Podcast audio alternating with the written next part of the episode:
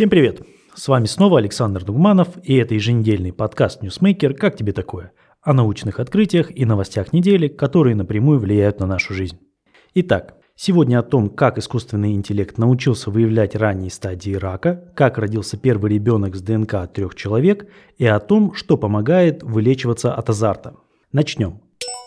Сначала о новых достижениях искусственного интеллекта. Ученые и медики из Института онкологических исследований и Имперского колледжа Лондона разработали модель искусственного интеллекта, которая способна обнаруживать рак на ранних стадиях, изучая результаты компьютерной томографии. Исследователи использовали данные более чем 500 пациентов с узлами в легких, чтобы разработать алгоритм, который может анализировать медицинские изображения и выявлять важную для диагностики информацию. Тестирование модели искусственного интеллекта показало, что она эффективнее и действеннее, чем существующие методы, и может помочь врачам быстрее принимать решения в случае пациентов с аномальными новообразованиями. Результаты этого исследования способны ускорить диагностику и лечение рака, улучшить раннее выявление болезни и сделать лечение рака более успешным за счет выявления пациентов с высоким риском.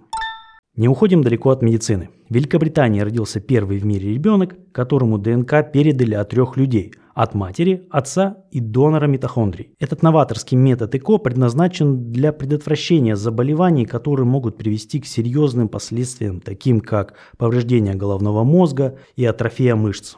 Митохондрии, отвечающие за передачу энергии в клетках, в этом случае передаются от здоровой донорской яйцеклетки, что позволяет избежать передачи дефектных митохондрий от матери. Такой метод направлен на здоровое развитие ребенка и при этом никак не отразится на его похожести на родителей. Несмотря на успех эксперимента, все еще существуют риски возможной реверсии, когда количество дефектных митохондрий может увеличиваться и приводить к заболеванию. Однако при использовании нового метода вероятность рождения здорового ребенка значительно выше.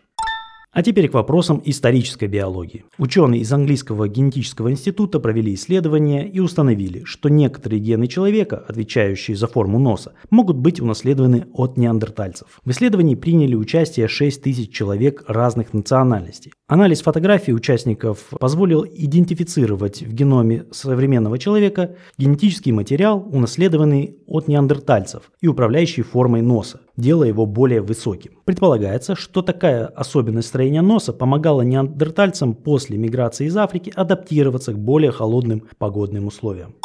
Куда же без новостей о космосе? Астрономы из команды Legacy Service разработали одну из самых подробных карт Млечного Пути, которая состоит из 21 400 отдельных снимков и идентифицирующих около 3,3 миллиардов объектов. Собранные данные покрывают 6,5% всего ночного неба. Карту создали с помощью ближнего инфракрасного диапазона телескопа и нового метода обработки данных. Увеличение любого участка карты позволяет увидеть все больше и больше конкретных конкретных звезд, которые ранее были неотличимы в Млечном Пути. И напоследок оптимистичная новость о борьбе с пороками. Исследователи университета Чиба в Японии провели исследование, в ходе которого выяснилось, что звуки природы, в частности жужжание насекомых, могут помочь людям справиться с азартной зависимостью. Ученые разделили группу из 22 испытуемых с игровой зависимостью на две части. Одна подгруппа слушала звуки насекомых, а другая – шум улицы. У участников исследования замеряли физиологические проявления, указывающие на стресс и на расслабление. Люди, которые слушали звуки природы, испытывали меньше стресса, были более расслабленными и позитивными. Также у них улучшалось настроение. Авторы эксперимента считают, что снижение стресса также уменьшает зависимость от азартных игр. Это предположение основано на той идее, что человек с зависимостью, который пытается избегать азартных игр, испытывает стресс, побуждающий его вернуться к азартной игре. На сегодня это все. Не забывайте подписываться на подкаст «Как тебе такое» в Google подкастах, Кастбоксе и, наконец-то, в Apple подкастах. До следующей недели.